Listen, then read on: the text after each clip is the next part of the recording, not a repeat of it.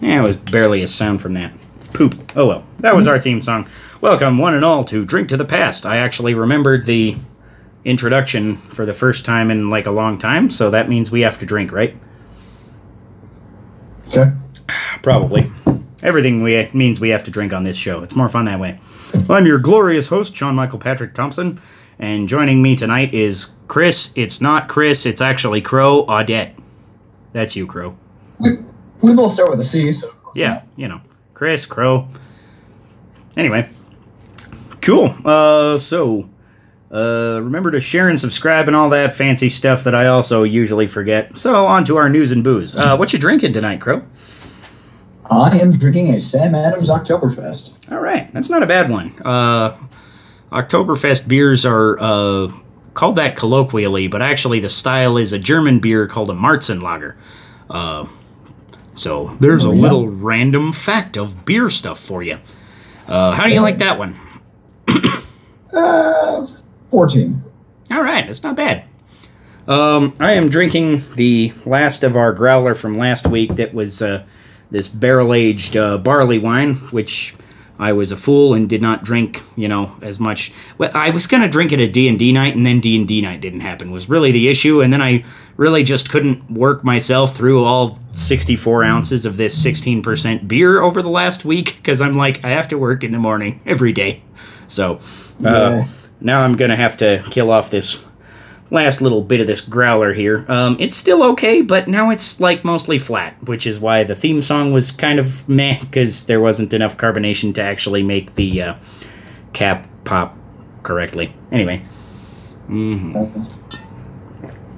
so still you get a lot of the flavor, but the texture is kind of gone, and it it's a little weird being flat. So not as good as it was last week, but that's all my fault, and I will punish myself by drinking a copious amount of it. um, anyways, uh, so news and booze is all about booze and news, or so I think. Anyways, uh, a handful of interesting things from the uh, gaming news this week. Uh, some weird stuff to start off. Uh, the DualShock 4 controller is getting a back button attachment, Ugh. which is weird.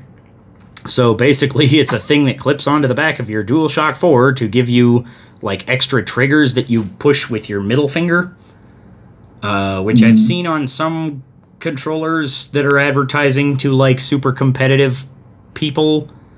And I'm like, I'm not sure the average gamer needs one of these. Like, I feel like most people who would be interested in one of these probably already have a controller that has one of these, right?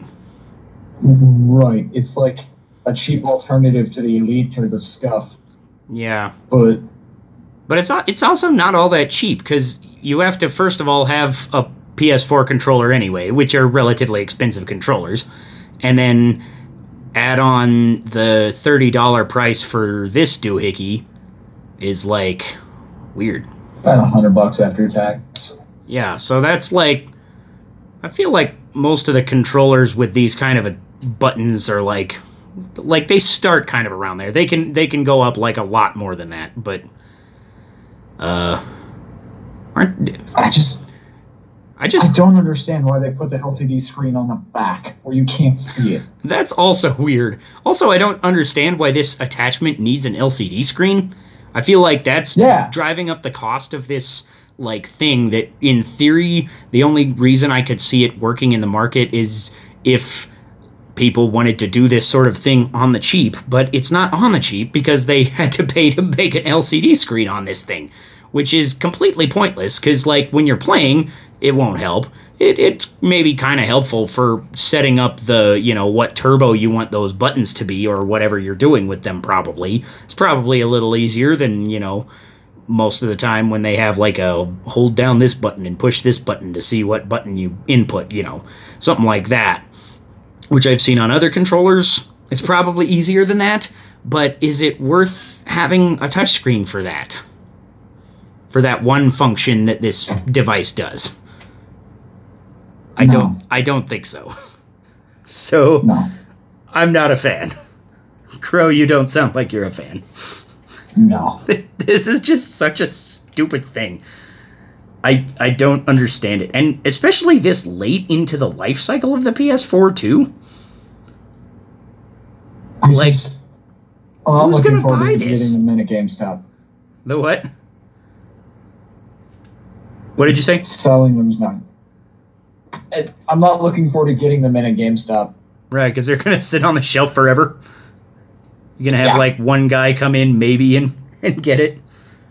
Well, it's going to be like they'll send us maybe two or three, and we can't keep them in stock. And then after like five months, then they'll ship us like 30, and they'll just sit. yeah. that sounds like how stuff like this goes sometimes. So, anyways, next piece of news is uh, Pokemon Go just added a mode called Buddy Adventure. Uh, this is kind of interesting because I don't, we don't talk about Pokemon Go a whole lot, but every now and then they add like this is actually a kind of a big update where basically your buddy Pokemon, if you feed him a bunch of berries, he gets happy and he'll actually walk around with you on the overworld in the Pokemon Go app. And then he'll like find you secret hidden items and shit. It's kind of neat. And and you can like play with him like in Pokemon Amie or or Pokemon Camp from the core games kind of. You can like pet him and junk like that to raise his happiness as well. So it's kind of an interesting little throw in there, kind of you know adding one of those mechanics that a lot of people like for from the core RPGs. I have never personally cared all that much for these modes, but uh, I do like having your buddy Pokemon walk alongside you. Uh, I think that's really cool. I think that was like my favorite thing about the Gold, Heart Gold and Soul Silver remakes was that every Pokemon just walks behind you. But uh, yeah, so what do you think about that? I know? What do you think about that? Are you Oh, going to get back into I- Pokemon Go? Are you into Pokemon Go? I'm actually thinking about it. Okay. Yeah, I've been like a lot looser on Pokemon Go now than I was. Like for the first like year and a half, I was like huge into it, and I'd go out mm-hmm. raiding all the time. And now I'm just like I don't have the time to keep up with you know all these raids and get the same you, you know because it's it's a little bit of the same kind of thing. But I I still keep it on. It's still literally the only mobile game that I play. Uh, something keeps me coming back to it every now and then. You know, for community day, I'll go out a reasonable amount of the time with my kids and just go to the park and play and catch Pokemon and jump. It's pretty fun. Uh, so anything that keeps that alive is okay by me. Um, next up, Xbox Series X will be backward compatible. Uh, actually, t- back to the original Xbox uh, at least for the ones the, the Xbox and Xbox 360 games that are currently playable on Xbox One. You can play all of those, and it will be backward compatible to all Xbox One games. So I think that's kind of neat. So it it kind of like incentivizes you against buying an Xbox One. Uh, like literally the moment it launches, because this will play everything the Xbox One does, but better. I know this is going to kill the sales of the Xbox One. Like, Xbox One's going to die. This. Yeah, I mean, can you really say Xbox One lived anyway?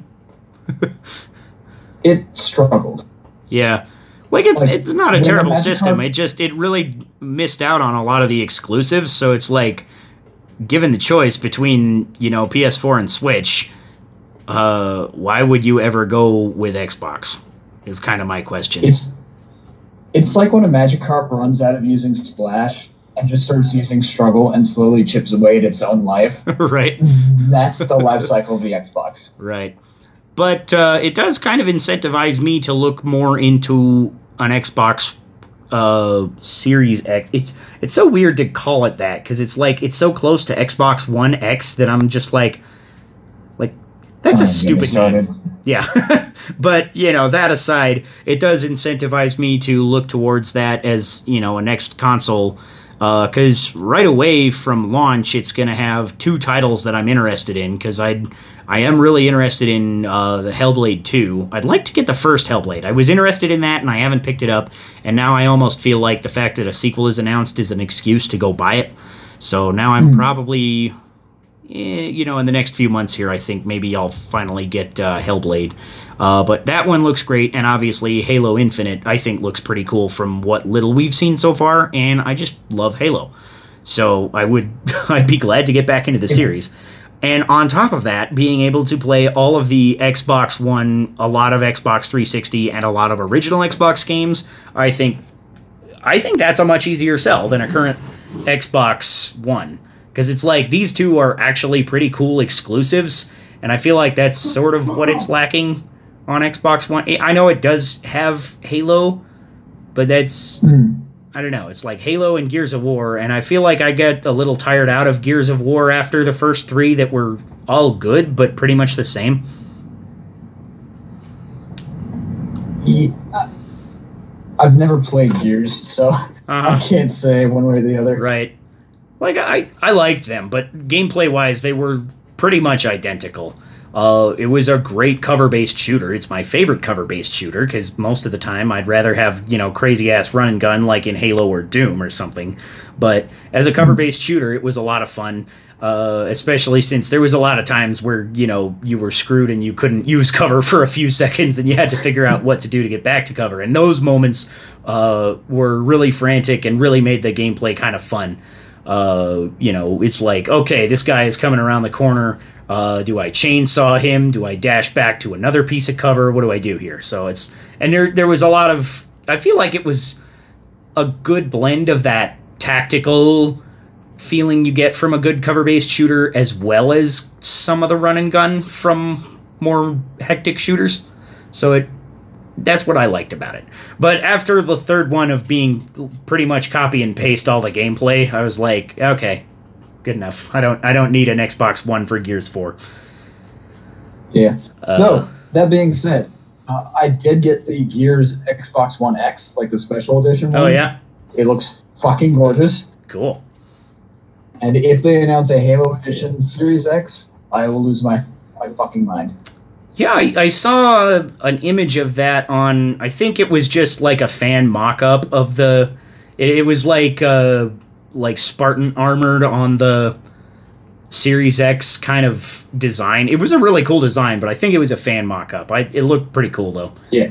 Uh, so I would be on board of that, especially since like a bundle I think would sell really well with that too, because it's like, hey, you can play pretty much every Xbox game ever, plus it comes with Halo, which is the game yeah. you want anyways, right?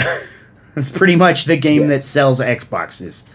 Like, is there anybody that owns an Xbox that doesn't own Halo? Anybody? So. Probably not. All right, and last piece of news. Um, out of nowhere, Cadence of Hyrule, Crypt of the Necrodancer, featuring The Legend of Zelda, say that five times fast, got a random ass DLC for free. Octavo's Ode, where you actually get to play as the main villain of the game, Octavo. Octavo? You say his name. Octavo. I say Octavo. Octavo? Octagon. Octagon. Okay. Octorok. Octorok. Octorok. Is Octavo related to Octorok? Anyways, yeah. Uh, have you played that at all, Crow? Not yet. I haven't gotten around to it. Okay, it's steeped in Fire Emblem. It's an interesting thing that I didn't get around to quite yet as well because I. It was funny. As soon as I heard it, I was like, "Oh my god, get my Switch, download it!" And then I was like, "Okay, hold on. It's been a little while since I played Cadence, so I'm just gonna, you know, pop back in for a refresher on the, you know, controls and moving to the beat and get you know get back into the groove a little bit and then i i just got sucked into the regular gameplay of cadence of hyrule because it's so good and i played for like an hour and a half and i was like oh shit i forgot to play Octavo's Ode so uh, yeah, it's it's something I'll get back to, but uh, I, I I got distracted, and then I watched Star Wars twice in the last two days, and that was fucking great. So I haven't had any time outside of that. But uh, yeah. how is that anyway? Um, it's really good. Um, I think it really just ties up the series neatly. Uh, it's as good of an ending to this saga as I think we could possibly have. Um, I don't think anything will ever live up to the original trilogy, and I think that's what people want. And I think the people that our naysayers against the current trilogy, 7, 8, and 9, are just butthurt that it's not as good as the original trilogy, even though that's impossible. So That's kind of my take. I haven't seen uh, eight yet. hmm I watched seven. I was very disappointed, Yeah. but I like the prequel trilogy. Okay. How would I like this last one? Um, you know, it's interesting. My brother Josh, who's been on the podcast a couple of times before, uh, didn't really care for it, or, or didn't really care for the first two. Didn't care for seven or eight. Uh, but uh, we just watched this one, and he said it was a lot better than it had any right to be. So uh, I thought it was kind of interesting. Uh, he's also not big on the prequel trilogy. I haven't talked to him about it in a while, so I'm not sure if he's like so so on it or just really hates it. Uh, but um, didn't really care for seven or eight, but this one it sounded like he liked it okay. Uh, it really does things differently. Like I feel like you could watch this one as a standalone movie without literally any of the first eight, and you'd still be able to figure out what's going on, and it would be a pretty good movie. Uh, so that that's a kind of an interesting thing that it has going for it as well. Uh, it's got some references to other bits of other movies, but overall, like it's it's pretty much its standalone thing, which is kind of one of the things I like about Star Wars, anyways, is that it can like they're all part of a bigger thing, but they're also all standalone. Like you can watch any Star Wars movie, and I feel like this is true to some extent, and I feel like Rise of Skywalker takes this to the furthest level, where it's like the most complete singular story within the universe. You know what I mean? Mm-hmm. Mm-hmm. Mm-hmm. Beer. I still have to catch up on movies. Yeah. Luckily, there's a convenient streaming app with all of the Star Warses on it, except for one, but that one's on Netflix. Yeah. Wait, which one's on Netflix? Um, eight, the uh, Last Really? Jedi. Yeah, because basically Netflix had a contract to put on some of the Star Wars movies for a while, and this one hasn't currently come up. So they have an exclusivity deal. So Last Jedi is currently on Netflix, and the other seven are on uh, Disney Plus, obviously, because Disney wants to do that. Is uh our Rogue One and Solo on Disney Plus as well? Uh, yeah, I think so. Uh, I believe both of them are. Yes, I'd, I, I, would have to check that again.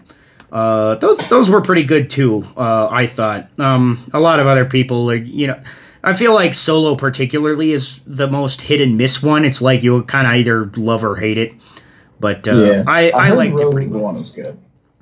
Yeah, I really liked Rogue One. Uh, there's a little bit. I, I feel like every Star Wars that comes out recently is a little bit divisive until The Mandalorian, and everybody just flipped their shit with that. They're just like, oh my god, it's Oh, yeah. so good.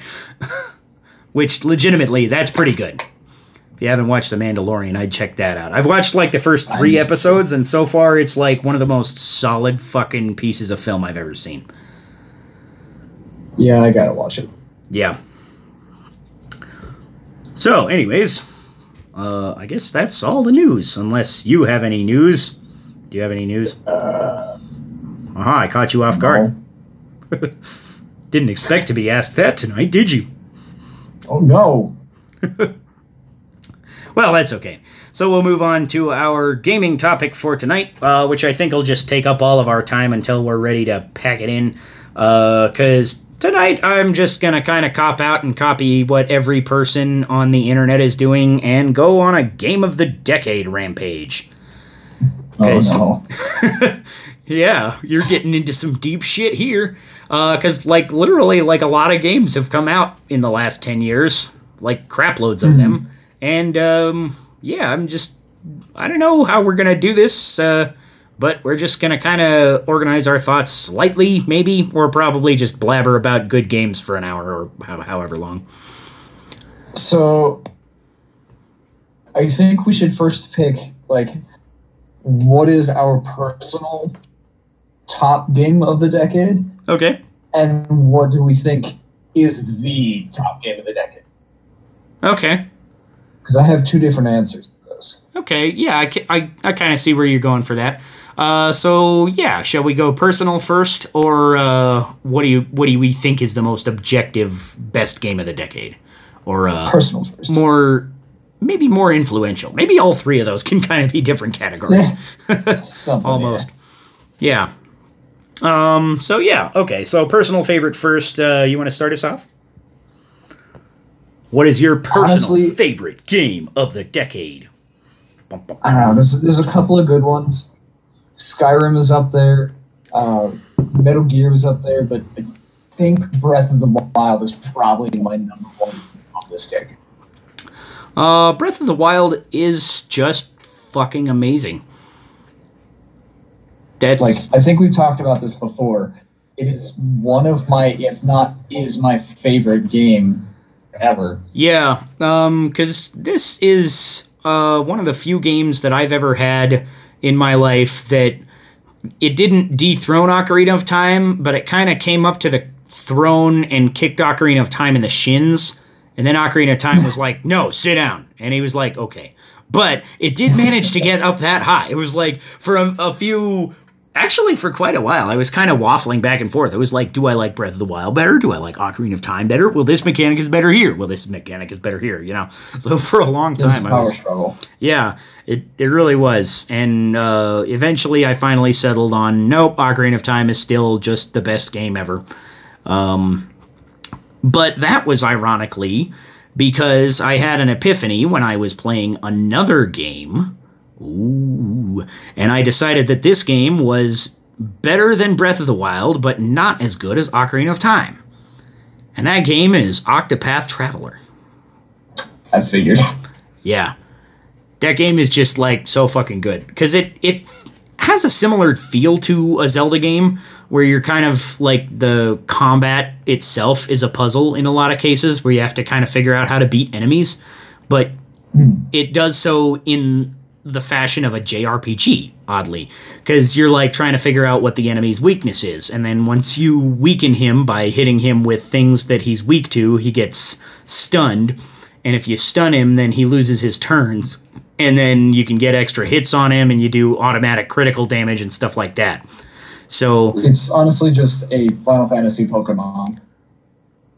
Yeah, and you can actually almost make it Pokemon too with um, what's uh, H'aanit, or just if you add Hunter class to another character, then you can literally just tame any monster in the game almost.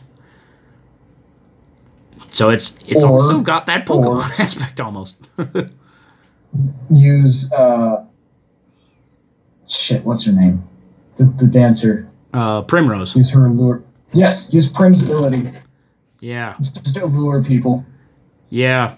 That was also pretty good because then like there was so many different people with different abilities that you know I'd always like find like one of the best people in town and allure them and then like use them as a one shot in a boss fight somewhere.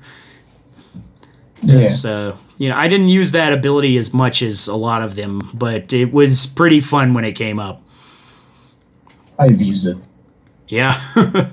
Primrose was also just the greatest character in that game. Uh, yes. like all of the characters were pretty solid with pretty good stories, but Primrose like even stands above the rest of them. I think maybe touched by Alfyn and Olberic had really cool stories. I haven't gotten that. All right. Well, I won't spoil anything. Oh man. I've beaten most of the game. I, I never finished the final boss fight because the final boss is like a pain in the dick. Uh, I So think it's a race to see which of us beats it first. Yeah, maybe. um, my brother's currently borrowing my copy, so I'll get it back eventually. Um, it was kind of weird though, because also like you kind of get into a swing of Octopath Traveler, uh, of it's almost a rhythm. It's weird how you're you like know what to do and what moves to use at the right time, and then it felt kind of weird. I kind of took a break from it after I died to the final boss so many times. I was like, okay, I'll put this down. I'll come back in, in a little while. And then I, I felt like I was just like unsure of myself suddenly coming back to it after a large break. It's like I don't know how to play it anymore. It's weird. I have to reteach myself somehow, which was kind of confusing. And still, the final boss kind of was just like kick my ass. So I tried to grind just to get up higher levels and see if that helped. And uh, like grinding, I felt was like kind of difficult. Uh, which it's also kind of weird because I never wanted to grind. I, I don't really like grinding in most games, but in Octopath Traveler, I kind of staggered the way that I went through everybody's chapters based on my level of my average party member. And uh, so I really never had to grind literally until this point, and now I'm like, I just don't wanna. Nice. That was not what I was expecting. Very nice. Yeah. Thank you, Crow, for this musical interlude. Is this this isn't me. It's not me. Where the hell's it coming from? Are you sure it's not you? I'm 100. percent I don't have any browsers What the fuck? Hold on, it is me. Uh, what the hell? Sean, what the fuck? I have no idea. Just literally, I heard the Star Wars theme and I was like, oh, Crow's just thrown in the Star Wars theme just to throw me off because we haven't talked about that for a few minutes. And he's like, it's not me. I'm like, what the? That doesn't make any sense. So I opened Chrome and somehow my Chrome has opened Netflix, which has somehow started The Last Jedi. I was listening. What the actual fuck? How does that happen?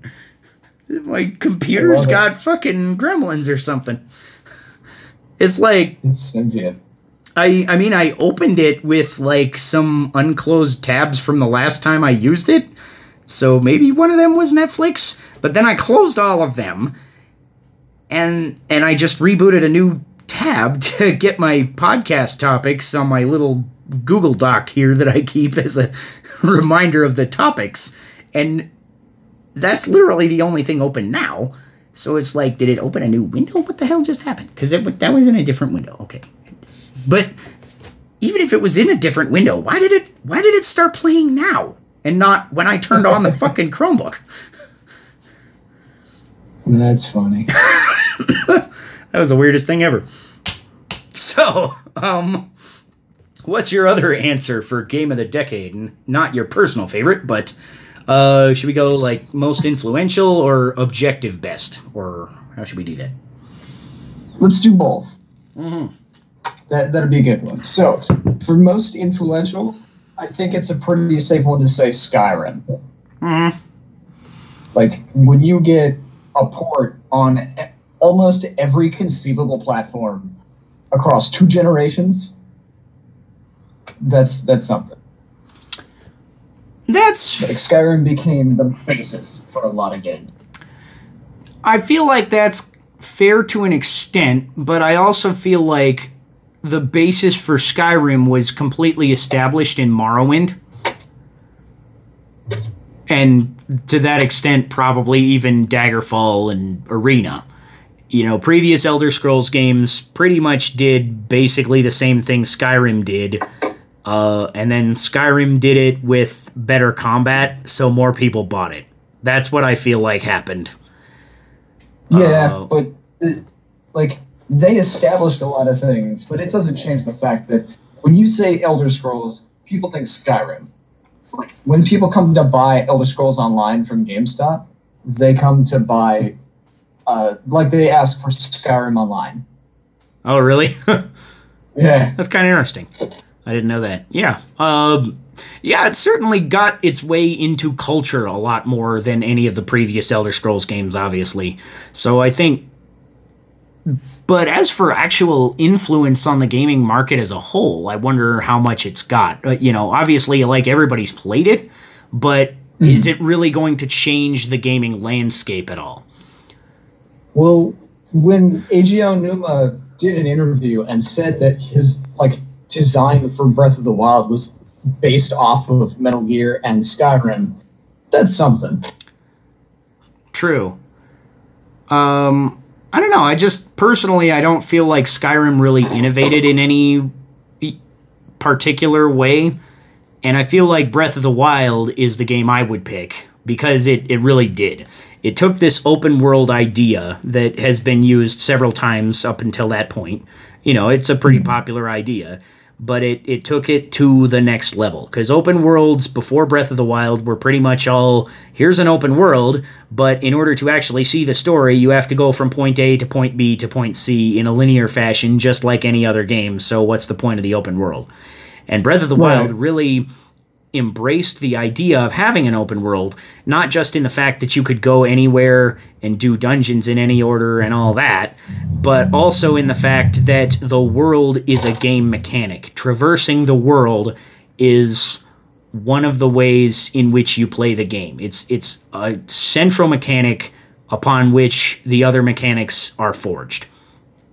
And I think that's really a more of a game changer. And I don't think we've really seen the effects of what that's going to do on the market for open world games yet, but I think we will. Yeah, give it another like two or three years and we'll probably start seeing a lot more Breath of the Wild ripple effect. Yeah, I feel like, you know, in five years people are going to say Skyrim who? Yeah. Maybe, probably not, you know, that bad, but uh, to an extent, I think Breath of the Wild is going to be the next Skyrim level. You know, just this is the standard now. I guess you could. Uh, Skyrim is probably a good game to mention because I guess it did kind of become the standard, even though a lot of its basis was established in previous games. Like I said, they didn't make it yeah. the standard. You know, Morrowind, as great as it was, didn't get copied time and time again into infinity. Skyrim right. did. So I'll, I'll definitely concede that point. So most influential so, game, Skyrim or Breath of the Wild? I think I think actually both of us have a pretty solid argument for either. I would be happy with either answer. Yeah, we'll call it a tie. Yeah. Um and then, so objective best game.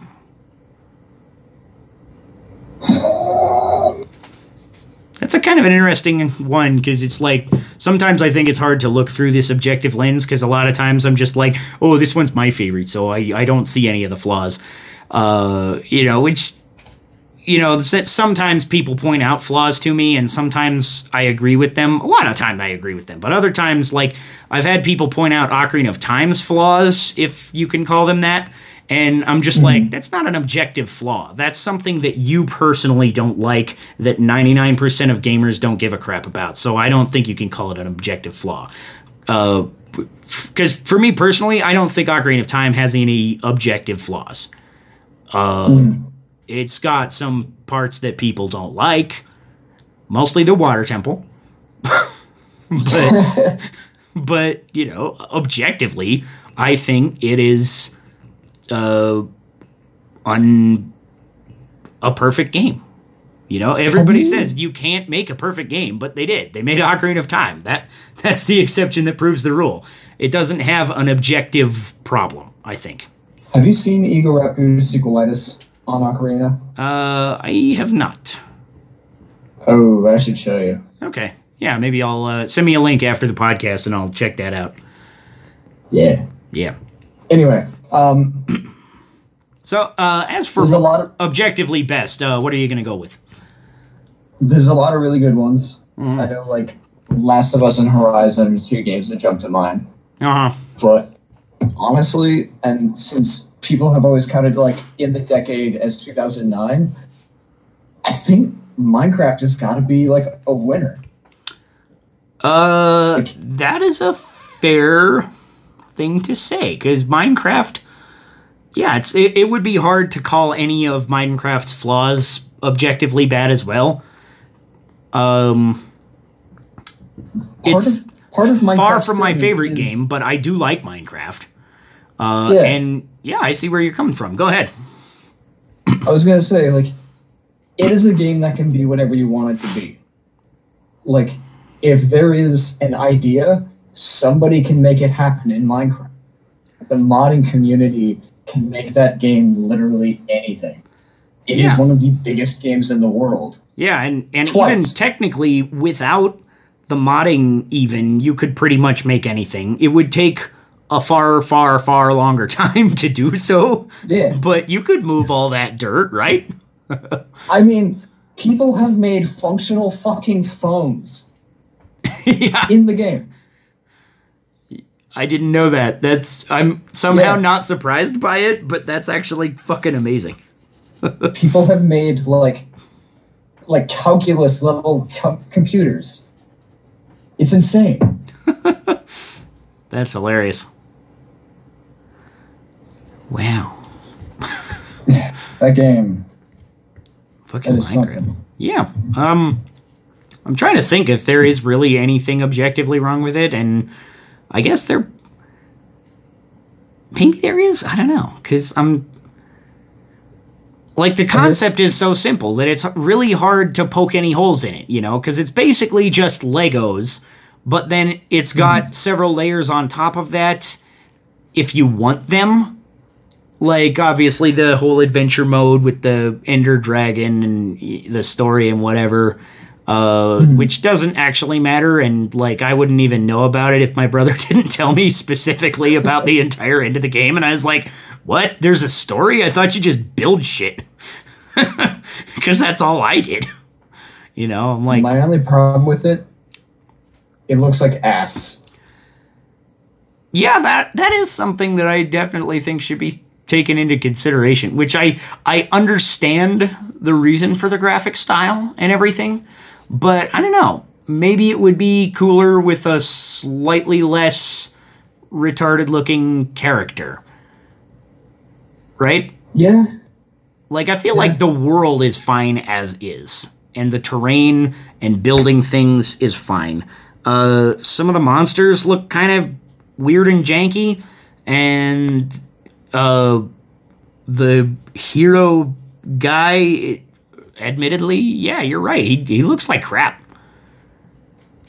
I know you can get like new skins and resource packs and everything to make the game look better, but it just I could never find one that really looked good. Uh yeah. But that's just me. Yeah. And so I I think there's something to be said about that though. So, since we've found a possible flaw in it, I guess we could uh have any kind of other I, I don't know. I was trying to think of mine for this and I'm trying to think of any other games that are closer to flawless and I think Octopath Traveler is really close and Breath of the Wild. Uh, they have some things that obviously a fair amount of people don't like so i'm like i don't think it's necessarily an objective flaw but it's it's on the fence enough that i can't really call it perfect. Like uh, obviously in breath of the wild the big thing is the weapon breaking system that a lot of people don't like. And a lot of people don't like the story and a lot of people don't like that there's not a lot of enemy diversity which are all problems that i literally didn't care about uh, I actually loved the story in Breath of the Wild. I thought it was incredibly told because it was told through a nonlinear fashion. Again, that's one of those things where I think it's the most revolutionary because it doesn't tell the story in the way that you expect it to. It tells the story in the way it makes sense to tell a story within an open world.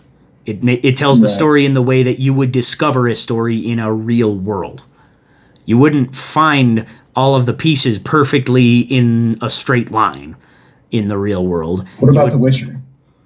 um, I haven't actually played The Witcher. I've heard tons and tons of good things, uh, but I can't actually speak to it myself. Um, is that a game that you would? Neither can I. Oh yeah, yeah, I haven't played it yet. yeah. That's among those games that I keep meaning to get to if I had time and money for all these games. um,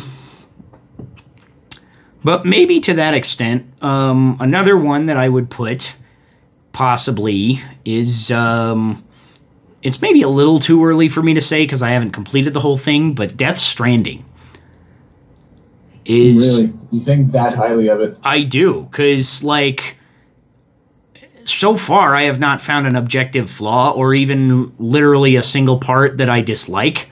Because it actually fixes a lot of issues that I have with things. Um, it's got this. The progression is still kind of linear, like in most open world games, but it still goes about it in a different way where it makes the world a mechanic rather than just something you have to walk through. Because, uh, like in Skyrim, if you're going point to point to point, it's like you have a nice little trail to go exactly there where you need to go. In Death Stranding, you don't. The world is like uh, post apocalyptic, so there's like barely any roads, and most of them don't go to the place that you need to go. They might get you kind of in that direction a little bit, but eventually you're going to have to wander off the road. You're going to have to walk through creeks. You're going to have to climb mountains. Uh, you know, venture through caves, all sort of different kind of areas and terrains and have to deal with that while you're balancing all this shit on your back. And it seems like a weird, almost stupid mechanic at first, but once you've done it for like 30 minutes, you're hooked. It's like, okay, I get this. Walking is a central mechanic to the game, and it makes it at least as fun to traverse the world as in Breath of the Wild. Um, so, go on. I've got one objective. And th- this is kind of how I was thinking about the other games. The there is a plateau, like uh how, how would I call it? Like part of the thing that turned off a lot of people was the beginning of the game. Like, uh-huh. it, it, takes a while to really get. So I've had a couple of people return it or traded in because they just couldn't get into it fast enough. Uh huh. And I feel like that's part of what held it back from winning Game of the Year. Maybe, um, because it, it's, I don't know, because, like, I can't. I have a trouble imagining how you would not get into this, but uh, again, this is a game that plays to exactly the kind of thing that I like to do in games, which, above all else in games, I like to explore. I like to see new shit, and this game does exactly that every step of the way. You know, the, from the moment you're dropped into the world, you're like, okay, I have to kind of figure out how to get around these obstacles with the tools that I have, which when you start is literally nothing. you know, you've got a package to deliver and it's heavy as fuck, so you have to balance and that's the, so you, you don't have any tools to get around. So you have to kind of get to your first town before you get some tools. And then you get some tools like ladders and stuff to help you get around uh, and climbing ropes. And then you use those to progress to the next town and the next. And, you know, you kind of go through this sort of cycle of getting new abilities here and there. Um, and it's, I thought it was absolutely hilarious when I killed my first enemy and I looked at my game timer after I saved. It was 10 hours into the game that I killed the first enemy. And I thought that it was just miraculous that they had driven gameplay above anything else in the game so hard that I was able to go 10 hours without actually fighting anything. It was amazing. Uh, and then once you can fight, it's like you're still not you're not instantly invincible or anything. You you know you're still challenged fairly well by the because when you find an enemy, it's not just an enemy; it's a buttload of enemies. So it's mm-hmm. like you can't always you know in a lot of cases it's like if you get seen by one, you'll run right into another or something. So even if you kill one, you know that might uh, alert another one or something or you, you know so it's uh you kind of at that point gotta conserve some of your resources and stuff and so it's there's a lot of mechanics that don't seem overwhelming at any point but once you look back at them you're like actually there's kind of a lot going on here because obviously you gotta balance you gotta pay attention to you know that most of the enemies are invisible so you gotta pay attention to them. You gotta pay attention to your weapons and your blood supply and all this. So it's uh, a lot going on but it's introduced fairly slowly in but in a still a way that makes it build and build and build to where it feels like you're accomplishing shit all the time. okay. I haven't played it yet, so I can't give any like actual viable insight one way or the other. Right. Yeah. Um so if there's anything that'll knock Octopath Traveler off of my top spot for game of the decade, it's this one. I think that's possible. I'm not saying it's going to happen right now, but like so far I'm like this is just great and I'm having a wonderful fucking time with it. By the end of this, I think it could. I'm not sure Have it you will. it? I have not beaten it. I'm 15 or 20 hours in. I, I forget. I'd have to look.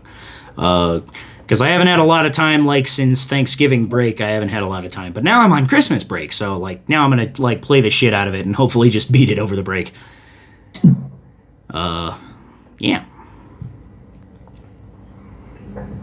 Uh, Death Stranding, it says realistic. it'll take you about 35 to 40 hours. Okay. So if that's a good estimate, then, you know, I'm probably a third or a halfway through the game. Roughly. Yeah. Okay. But then obviously that's also not including any of the side content too, because there's one of the things I love about Death Stranding also is it makes the side content important. Uh, because hmm. most of the time in side content, in like, oh, you get a side quest in you know any old RPG. You go here, you find an item for a guy, you take it back to a guy, and he gives you some gold. Whoop de fuck. But in Death Stranding, like you'll usually have some kind of little story attached to whatever you're doing. And in RPGs, that's common too. You know, you usually have some kind of story to it. So that's kind of why you do it rather than the reward. But the reward kind of makes it feel like, why did I bother getting this random guy his kid's teddy bear that he dropped in a goblin den? Why the fuck did this guy take his kid to a goblin den? you know? Look, don't worry about it. right. But uh, in Death Stranding, it's like most of the side quests are delivering to people, and then uh, a lot of them will give you extra resources to do stuff. Some of them will give you extra plans to build new items. Some of them will connect your uh, network, uh, which basically kind of what you're doing in Death Stranding is trying to connect every city as well as a lot of little outposts between the cities across America. Uh, so that you're all in communication and you can better fight the monsters. It's, it's vague rundown of what's going on. And I feel like every time you go through a side quest so far that I've done, it's like, okay, it, it's actually got some sort of a useful uh, reward from this. And sometimes there are rewards that'll last through the rest of the game. That, oh, now I have this plan. Now I can build this item anytime I want. Stuff like that. um, yeah. So, uh, we've kind of gone through the just the biggest, baddest games of the decade. Um, do you want to go through like some specific genres and be like best RPG, best action game, and shit like that? Are you a Call of Duty person?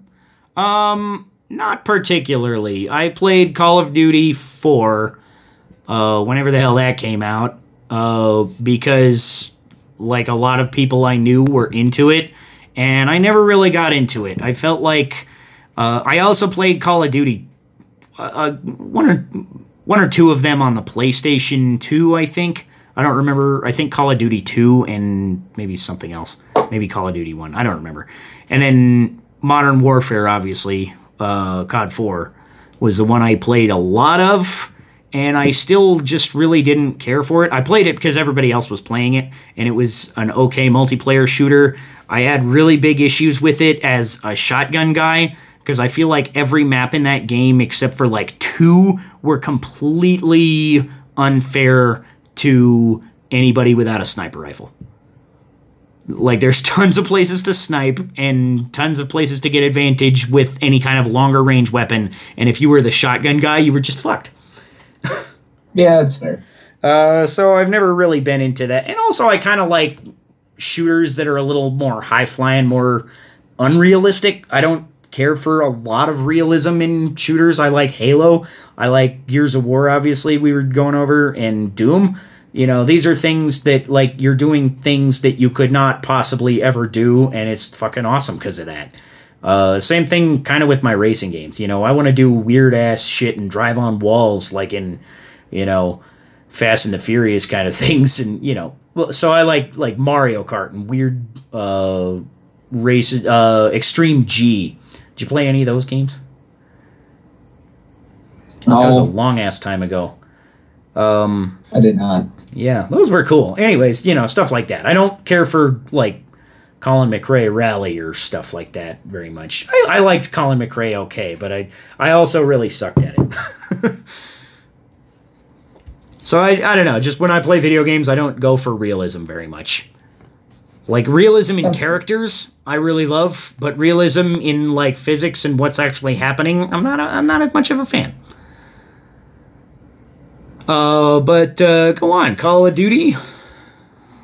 I was gonna say the the new Modern Warfare is probably got to be the best Call of Duty. Okay. Like maybe even just the best shooter game of the decade. Wow.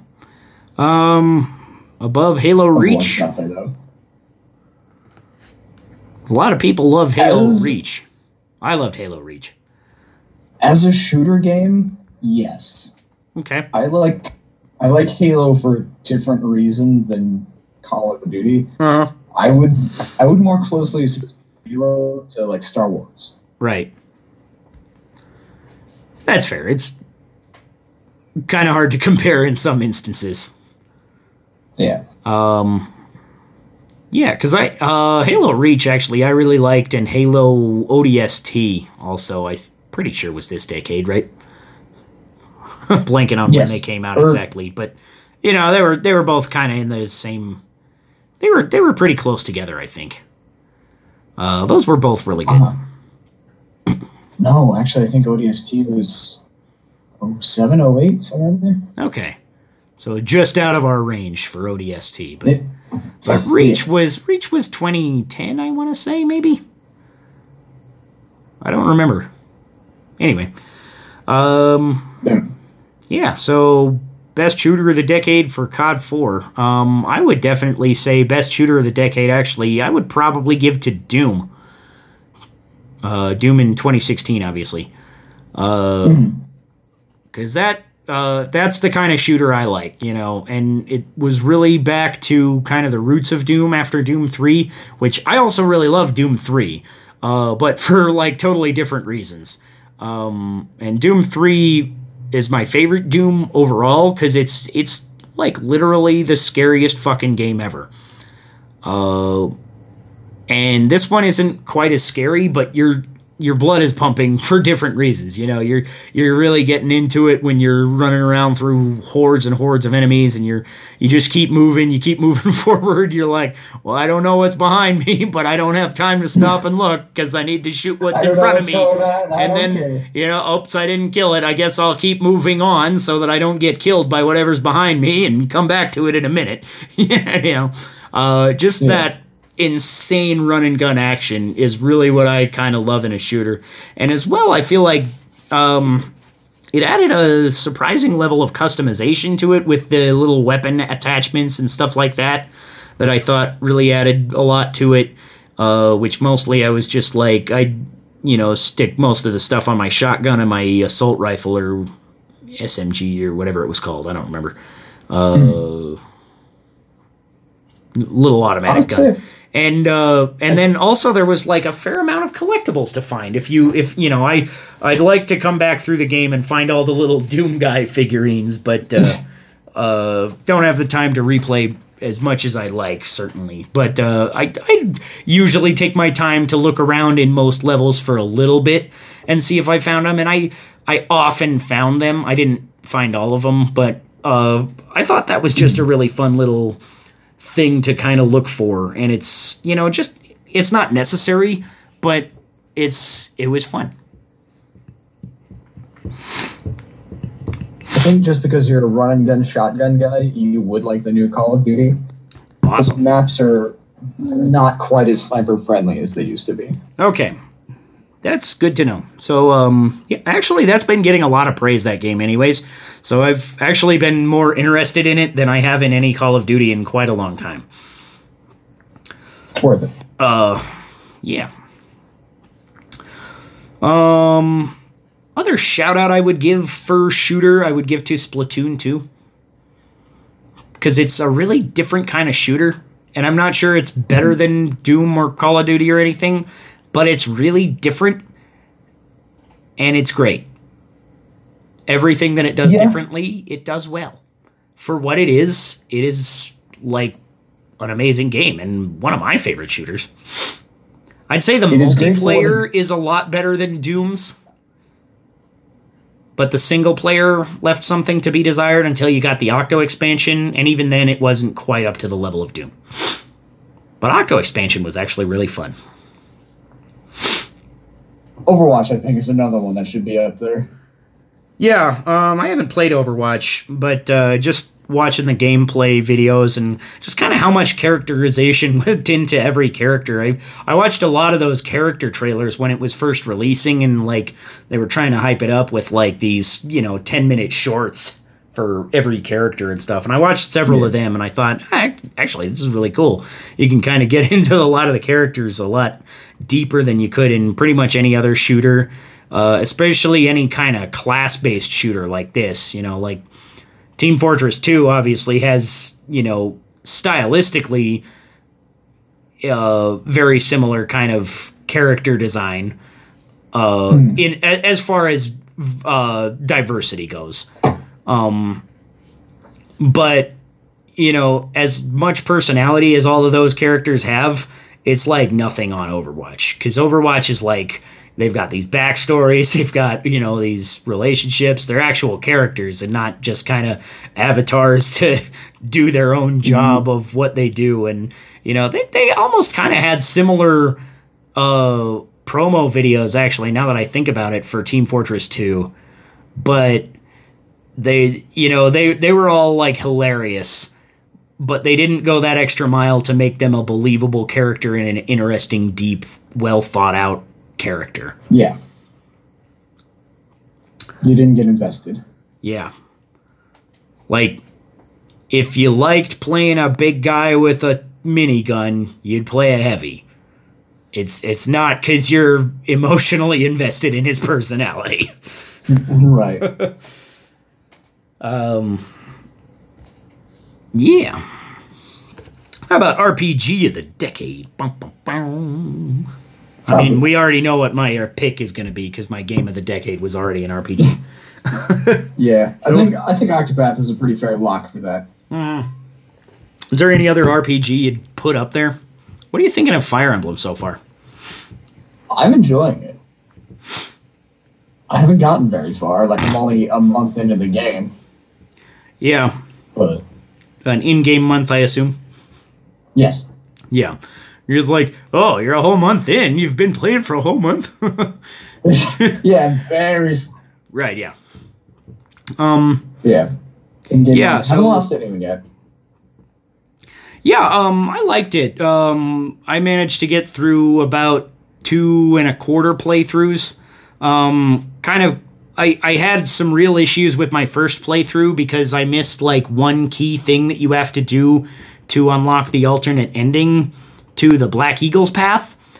And so I was really hmm. pissed off at all the decisions that the main character was making for me because I would have totally made the opposite decision. And I was just like I was really like livid with the game for going the way that it did. And then I found out oh this is an alternate storyline and I thought that was weird cuz like if it was an alternate storyline like it should I, I felt like you should be given the choice for the alternate storyline uh, whether or not you do this one random thing. Because basically, there's one month in the Black Eagle storyline where if you talk to Edelgard, uh, she'll take you to the capital and you'll talk to some higher up people and do a little cutscene. And then if you do that, that's that's it. It's just this one particular month you talk to Edelgard and go with her to see a cutscene. And if you do that, then you can unlock the alternate uh, path. And it's weird because I feel like that's the path that should be the default path. And if nothing else, I think it should give you the option whether or not you see this particularly. It's I feel like just going through it is a weird uh, direction for any of the characters to go. So, uh, but after that, I kind of replayed because I found out that oh, it was a branching storyline, and I played it through the way that I thought it should go, and I was like, okay, that was actually much better. Uh, and We'll call it the the- canon one. yeah. Uh, and it, then along the way, I kind of recruited a lot more characters in my second playthrough, and then I went through the uh, Blue Lions, and I got just a little burnt out on it at that time because uh, no matter which uh, house you go through, like the first 10 chapters are basically the same. Um, because you're basically going through the same missions just oh now this guy is and so it it was very interesting still to see the characters uh from the new house uh but since I'd already seen the same story beats twice already, it's like okay, because the like the second playthrough was pretty good because it's like okay, now I know a little bit more of what's going on in the world, so some of these cutscenes mean something a little different, you know, uh, going in with more prior knowledge. Uh, so that that was still cool on the second playthrough, and it was still cool to an extent on the third playthrough. But it's just like playing literally the same maps and the same missions just got a little repetitive. So I was like, Yeah. okay, I'll take a break from it right now, and I'll I'll come back to it eventually. I say that about a lot of games, Eventually. but yeah. But I love Fire Emblem just in general. Um, for RPG of the decade, if we were just talking about Fire Emblem games, I would have actually given it to Awakening. You didn't sound very sure. Um, I don't know. I'm shifting on Awakening or Fates because I actually really love Fates too. You wouldn't give it to this one? I wouldn't give it to this one uh, over either of them. I like this one. It's not as good as either of them. Although, actually, both of them are not my favorite Fire Emblem games either, because my favorite Fire Emblem game didn't come out this decade, because Path of Radiance is fucking amazing.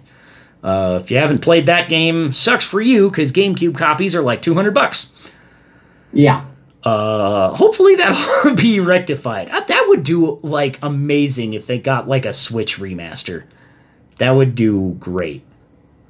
Or even if they just never re-released it in its original version with no upgrades, I would still buy it for 60 bucks.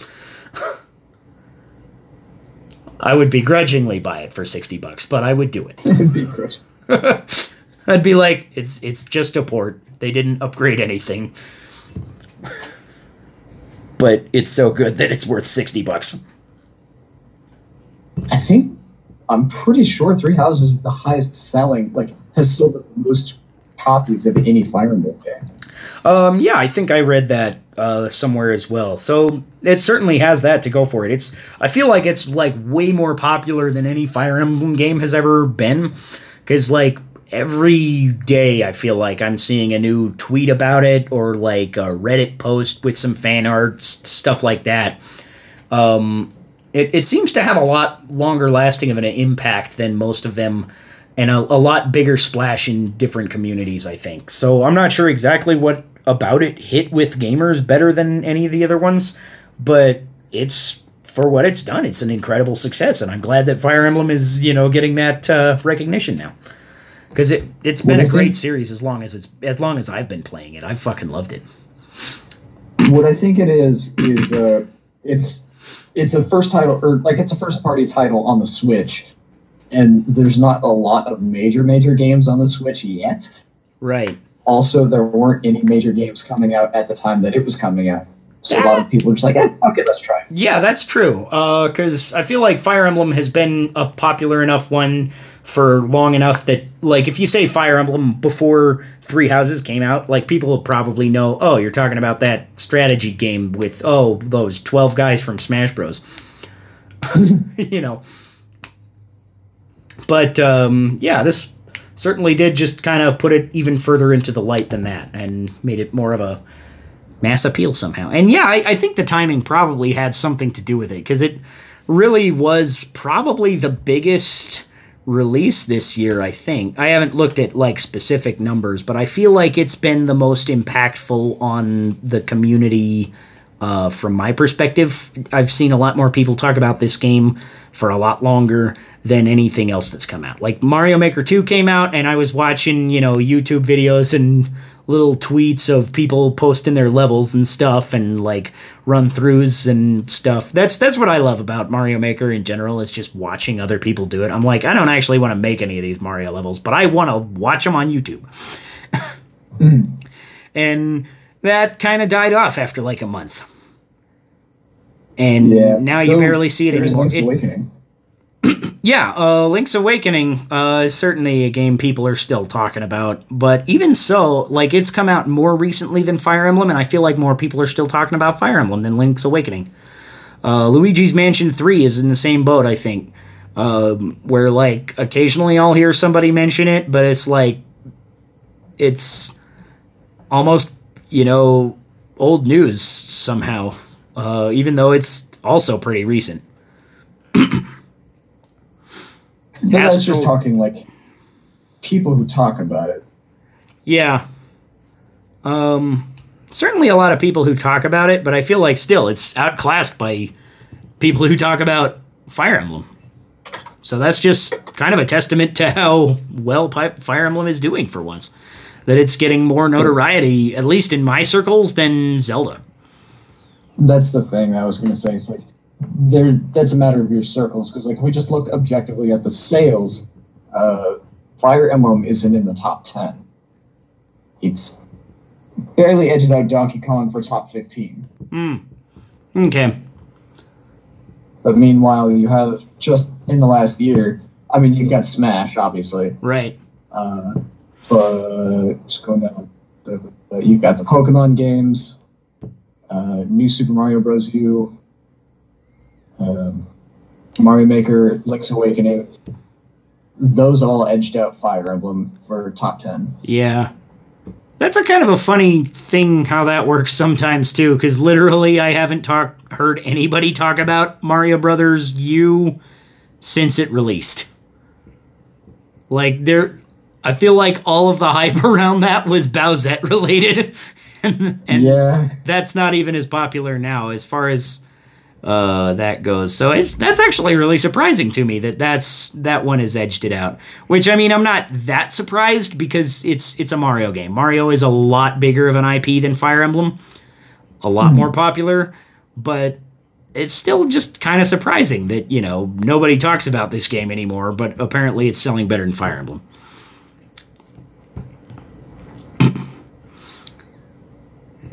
oh well. Yep. What you gonna do? Um, I'm gonna drink this beer. That's a good thing to do. Best beer drinking game of the decade. What game have you drunk the most beers with? Probably Breath of the Wild. No. Uh, of this decade, uh, Smash Four. That's a good game to drink beer with. Like that used to be just a common thing with my buddies and I in college. Nice. Get a couple drinks, play some Smash, and get smashed while smashing. I made a. Uh, I actually made a drinking game of Super Smash Brothers. There's like you start a new save, and then like everybody chooses their character, and like every time you die, you have to take a drink, and um, every time then like you're unlocking characters as you go because you started a new save. So then if you die to the new character that you're trying to unlock, you have to finish your drink. uh, I, I forget all the weird rules I had, but it was it was like okay, after a few rounds of this, we're just gonna be completely smashed. Fun while it lasted. Yeah. Beer is always fun while it lasts. Yeah. I'll drink to that.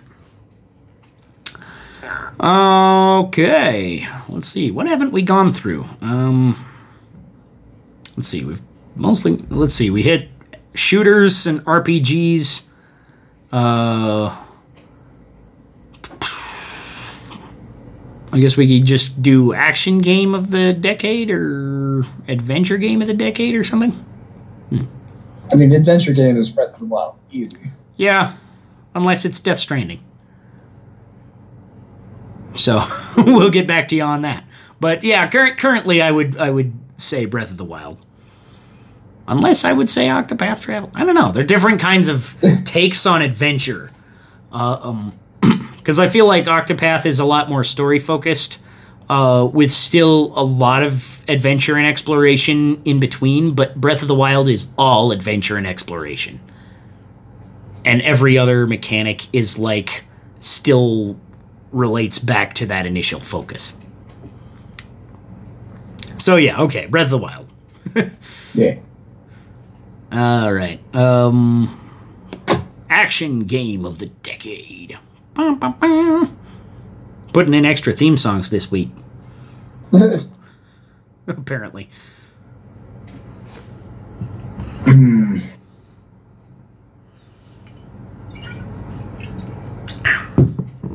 Spider Man is screaming at me. Spider Man is a good fucking game. Um, I was just thinking about that. I kind of want to boot it back up again and get back into it, but at the same time, I'm like trying to play through several other things. Uh, but I, that's one that I'd also like to finish. Um, really, I'd like to finish any of the games I start on PS4, but I just don't have as much time to play my PS4. So I, since I've had it, I've literally not beat a single game. Yeah. Um, I'm still I'm working on that. yeah, because I've started God of War, I've started Spider Man, Rage Two, um, Death Stranding, obviously, and Horizon Zero Dawn, and finished nothing. I'm working on Fire Emblem. I got the uh, remake of Shadow of the Colossus as well, but I have not actually started it. It's good. Yeah. Played like a tiny bit back on PS2, and so I always kind of wanted to get it because I, I never had it. I played it at a buddy's house, and I was like, this game is great. I need to get it. And then I never got it. And then I found out that there was a remake when I got my PS4, and it was on sale at the time I got my PS4 for like eight bucks or something. And I was like, okay, sold. Yeah. I streamed my playthrough of it. I think Cool. the final one took me like an hour to beat or something like that. hmm It was it was hard. Nice. Uh, that's an interesting one. Hardest game of the decade.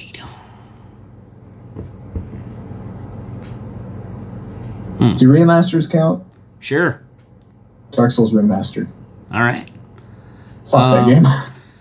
I think actually the original Dark Souls was 2010, so even that would still count. Even better. Yeah. Um, I haven't played the original Dark Souls. I've played Dark Souls 3 uh, a little bit with a buddy. Um, and that's that's kind of interesting. It's weird how cuz I don't think Dark Souls 3 is particularly hard hard. It's just like you kind of got to get used to certain things in order to be good and like it's death isn't very punishing. It's like a little bit punishing, and then you know what to do next time. So you get a little bit further every Yeah. time until you hit a checkpoint. And then you die next to that checkpoint, and then you die a little further from that checkpoint, and then a little further from further from that checkpoint, and then you know rinse and repeat until you're out of checkpoints. Um, so it's uh, I don't know. It, also, it, it feels like it's just built to be that way. It's built to teach you the game through failure, uh, which is not necessarily a bad thing. Uh, I feel like Yoda said the greatest teacher failure is. So it must be good. Yeah. Um, I felt like the the controls felt really clunky, but I feel like it was designed that way on purpose to make it feel hard. Yeah, it's a lot more rigid than Bloodborne and Sekiro. hmm I want to get Bloodborne and Sekiro. Actually, both of those are games on my list. Um, I think Bloodborne would be the first one I get. Eventually, I'll get around to that as well. Uh, but like, Bloodborne is like an in between between Dark Souls and Sekiro. okay. A, a lot of people that I've heard have kind of said that it's a little bit more approachable to get into than Dark Souls, and then once you're hmm. into it, it's a, a little easier even to get into Dark Souls. So that's Yeah. kind of been something that I've been interested in because I'm like, oh, maybe I'll do that because I my buddy gave me his copy of Dark Souls three as well, so I could I could boot that up as well. But maybe if I'd also done some Bloodborne as well before that too, because also I just really like the idea of this gothic horror setting for Bloodborne. I think that's really cool. Hmm. What I've been suggesting people do is go Sekiro, Bloodborne, then Dark Souls. Okay. because it's a pr- gradual progression in difficulty but also just a gradual change of mechanics. Okay. Cool. But that's just me. Yeah. Um, I'm trying to think of the hardest game that I've really done, and I can't really think of anything I've done that was really all that hard. Um, other than I have played a bit of Dark Souls 3, and that was, like I said, it's not hard, hard, it's just, it kills you a lot. Maybe Celeste. Maybe Celeste is the hardest game I've played. Uh, because there's there's just a lot of dying in that. Uh, but again, that that one even punishes you even less for death and kind of teaches you through failure because it's like Yeah. you you get almost through the area and then eventually you're just through it and and it's fine. And you go on to the next area. And like the moment you die you respawn. It's like there's no downtime. And there's no giant cutscene. You died like in dark souls. Yeah, it doesn't rub it. in. it kind of works. That or maybe donkey kong tropical freeze actually. Um No. Uh, because I, I think I was I was hearing somebody. I'm, I'm trying to think of who it was. It was maybe some YouTuber or something that was saying Tropical Freeze was as hard as Dark Souls, and I'm like, Yeah. I can kind of see it because it it's a similar sort of difficulty. It's a similar kind of difficulty. You know what I mean? It's like uh, in Tropical Freeze, like you uh, fail a fair amount because it's you know you only get two hearts and there's enemies everywhere and there's pitfalls everywhere and the platforming mechanics are actually somewhat well designed it's somewhat difficult you know. They're not uh like obtusely hard. They're not unfair but you still i feel like i have had the same a similar experience in tropical freeze in some levels when you get to some of the harder ones where it's like okay now i remember what to do at this next part of the level and now i remember what to do at this next part of the level so you know you get further and further the same way you do in dark souls so Yeah. um, so I would I would put that up there um because I I haven't got all the way through Tropical Freeze yet. So I, and I've not got through all the way through Celeste. So one of those would probably be the hardest. I think those are the games that I've died in the most this year. So I'm gonna I'm gonna put them up there. I'm also just not very good at platformers though. So that might be. Part. that probably has something to do with it. I'm like okay at platformers. Platformers is one of the things I grew up on. So Yeah, I mean, I did too, but I, I just was never good at them, even when I was a kid. I, I died in Mario 1 like a shitload. And Mario 3. Mario 1 and 3, I think, were the games I played the most as a kid. And, uh, uh, let's see, Super Mario World as well. I played a lot of that. Uh, easiest game of the decade. Go to complete opposite. Uh, Yoshi's Crafted World is pretty up there. You know, I was thinking that exact game because, um, like, I got that because I I really haven't been into Yoshi since I was a kid. When I was a kid, I really loved Yoshi, and like now he's just like, eh, it's Yoshi. Okay. Um, so I wouldn't have been all that interested in it, but my wife was kind of like, "Oh, this looks really cool." I did kind of dig the sort of crafted world style. You know, everything looks like a little uh, thing that a you know some crafty person built. I, I really like the style of the world, but you know I tried the demo and it was just slow and boring as balls, and the game isn't much higher paced than that. It's a little bit, uh, but what I did like about it was it was one of the games that my uh, five year old kid really got into and it's a game that we can easily play together. And it was the first game that he beat, if that's any indication of how easy it is as a game.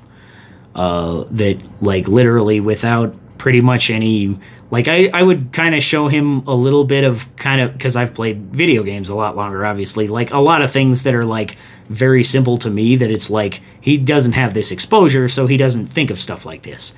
And now he does because he's got that through this, and then he beat Mario Odyssey as well. Uh, and then now he's beaten Link's Awakening. He, he needed a lot more help in Link's Awakening than either of the other two. Um, but I was just I was all proud of him when he beat his first video game. I was like, yeah, it's cool. Yeah. But yeah, uh, like it was funny though, cause like, uh, I found out later that he was playing on this easier mode, and I was like, I had played most of what I'd played on the regular mode and got used to it, and I didn't think it was hard at all. And then I played the easier mode with him, and I'm like, dude, this is just broken. You can just fly forever. you have infinite flight ability. It's like, is there any challenge? If you're if you know how to break the game and you're a cheesy fuck like me, no, there's no challenge on the easy mode. You can literally fly over everything. Yeah, but that's part of the fun, you know? Part of it. And it really did help him kind of ease his way into games like this. So I, I was still happy with it. Um, Next, he'll be playing Dark Souls. Yeah. Um, if remasters count, I would say probably Kirby's ep- extra Epic Yarn, because I think Epic Yarn came out before this decade, so I can't count it. But Kirby's Epic Yarn is also like the easiest game ever. It's the one game I can think of that is easier than Yoshi's Crafted World. Maybe. Uh, it was fun. It also had a kind of a similar, just little cartoony style, and I liked that as well. But uh, Kirby's Epic Yarn, literally, you can't die. Ah, well then, yeah. Yeah. like, there's never any resetting. It's like you fall in a pit, it just puts you back at the top. And it takes away your beads. And for like the longest time in the game, I thought it was like Sonic, where, because like when your beads fall out of you, you can go collect them again uh, for a few seconds before they disappear. Like in Sonic with the rings, when your rings knock out of you, you can pick them up again. And so I thought it was like that. And then if I fell in a hole again, or if I uh, jumped on a spike again, that it would like, um, you know, it would kill me. And then eventually, like it happened that I got hit twice in a row and I had no beads. And I was like, wait, I didn't die there. Did I have a bead? And then I was like, hold on, I don't have any beads now. And I jumped in a hole and it put me back at the top. And I jumped on a spike and it took me away from it. And I was like, what the fuck? You can't actually die. so, I mean, Kirby and Yoshi are designed for kids to be like the ultimate and easy simple. Yeah. But at the same time, some of the more complex Kirby games have been my favorites that are like not necessarily hard hard, but have enough difficulty and challenge to them to be interesting to a player of my skill. Like uh, Kirby and the Amazing Mirror is a great example. Because, like, just to get through some levels and have fun, you can be literally any skill level and you'll be fine. But to really, like, go through that game and actually complete the story and 100% it actually takes a lot. Uh, even if just completing the story, like I never actually completed the story because I got so lost in that game because the world is like uh, very interconnected because it's kind of got this main hub that has like doors that teleport you to different parts of different levels, and then all of those levels are somehow interconnected and then will lead back to the overworld through another door or sometimes two doors in a lot of places uh, or different you know so every every chunk of the world is connected to the hub through three or four doors. And i never found the end. Uh, of all of my exploring through all of these doors. I'd be like okay how do i get in here? Is there an area i haven't gone in this door? Maybe? And i just explored and explored and explored. And it was a ton of fun but i even uh, you know i never that was years and years ago though. So i don't know i don't know. Maybe if i came back it would like click with me. That's sort of what happened with Link's Awakening. Because I came back to Link's Awakening years and years later after being lost in the Face Shrine for years, and I lo- loaded up my old save and tried the Face Shrine again and beat it in like a half hour. I was like, oh, that wasn't hard. What the fuck was I even stuck on? I don't even know. That was easy. Yeah.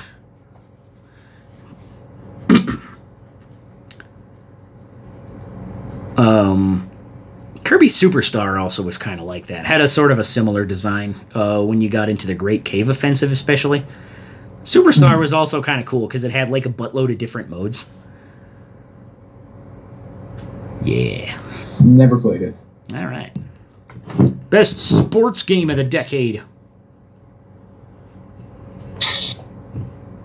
Fuck, I don't know. I'm gonna give it to Mario Kart 8 Deluxe. That works.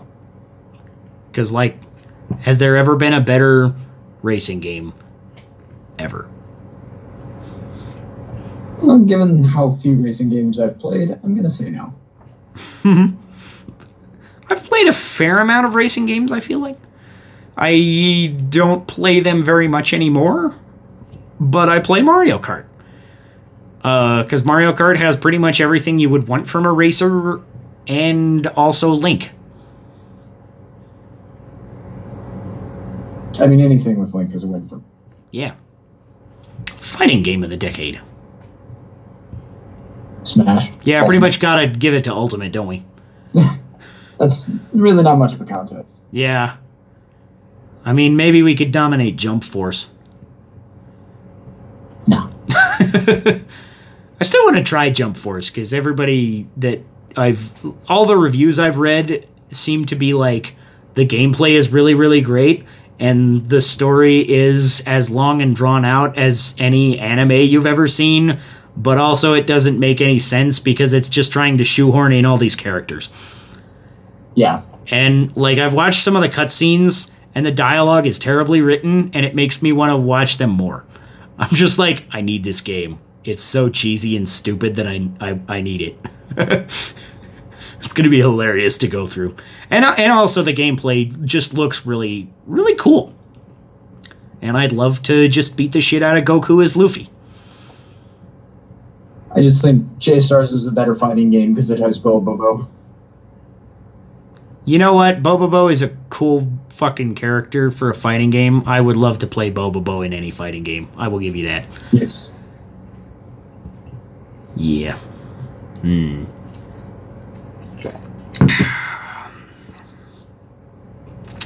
Cool. Right. Um, Well, is there any other categories you want, or are we what? I was about to say, like, I think we should wrap it up. Yeah, um, because I, I I think we're a little bit burning on fumes here, and uh, Yeah. you know maybe almost out of beer. I actually I've got a fair amount of beer left, but I you know I I'm drinking from a fucking growler, so you know there's that. All right. So, anyways, uh, we have been drink to the past. As always, I'm your host Sean Michael Patrick Thompson. You can find me on two guys playing Zelda.com and. Coming up soon, I'm going to start a new podcast right here on Podbean. Uh, so look out for that. It's going to be uh, all movie reviews with me and my wife. It's going to be it's going to be fun. Uh, it's uh, we're going to call it spoiler warning, and it's going to be full of spoilers. So if you are interested in movies and not afraid of spoilers, or have already seen the movie, then tune in. If you don't want spoilers, then spoiler warning. There's spoilers. Uh, Crow, shill your shit. I am Crowbert. You can find me on Two Guys Playing Zelda and YouTube, even though I haven't been productive for the last like half a year. Right? Yeah, we should we should make another podcast. It should at some point. Yeah. Hopefully, I will have more free time here soon. Yeah, that's always the that's always the hope. I will hope for you as well. I appreciate it. Cool. All right, and uh, so now's the part of the podcast where we just kind of talk for a little while until one of us says something really awkward, and then we cut off the podcast. Uh, Sounds like a good point. yeah. Um. So, uh, you ever do anything interesting with peanut butter? I'm not sure if that'll lead into anything awkward or not, but you know, it's worth a shot. Uh, let's not talk about that. Okay. We're not talking about that. I'll, I'll, I'll drink to not talking to that. Uh, We didn't have a table topic this week, so I guess we could, you know, shoehorn in tiny bits of table topic. Um, so, uh, what's your favorite die? Is it a D12? uh, D12s are cool.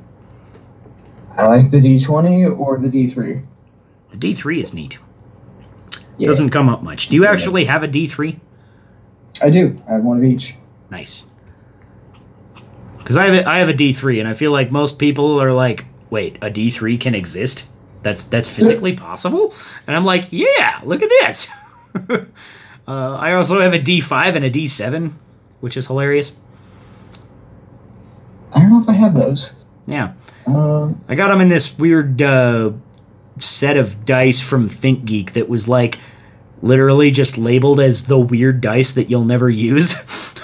and it's like a D3, a D5, a D7, a D14, a D16, and a D30. And uh, one of those giant ass uh, D100s. R- Uh, wait. D number is like the number of sides or faces. Yeah, the number of sides. Okay. Uh, so D4 is just a regular dice. Uh, a D6 is a regular die. Okay, so it is the number of faces. Oh, yes, yes. Faces, sides. Okay. Okay, okay, I see what you're saying. Yeah. So a regular die is a d6. So a d3 would be something with three faces, which is kind of weird because you can't normally do that. I don't think a D3 exists then. I, I I have a d3. It is possible, but it's it's not a regular shape.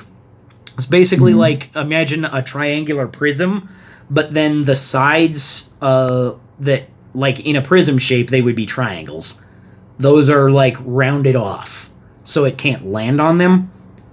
So it's basically a, a triangle with rounded off sides. So it, it, it rolls on those three sides along the axis. Weird. Yeah, it is kind of weird, Okay. but you know, So I have a, a D4, a D6, a D8, 12, uh, D9. Yes? D nine. Never Okay. seen a What D is nine. thing? Might be a D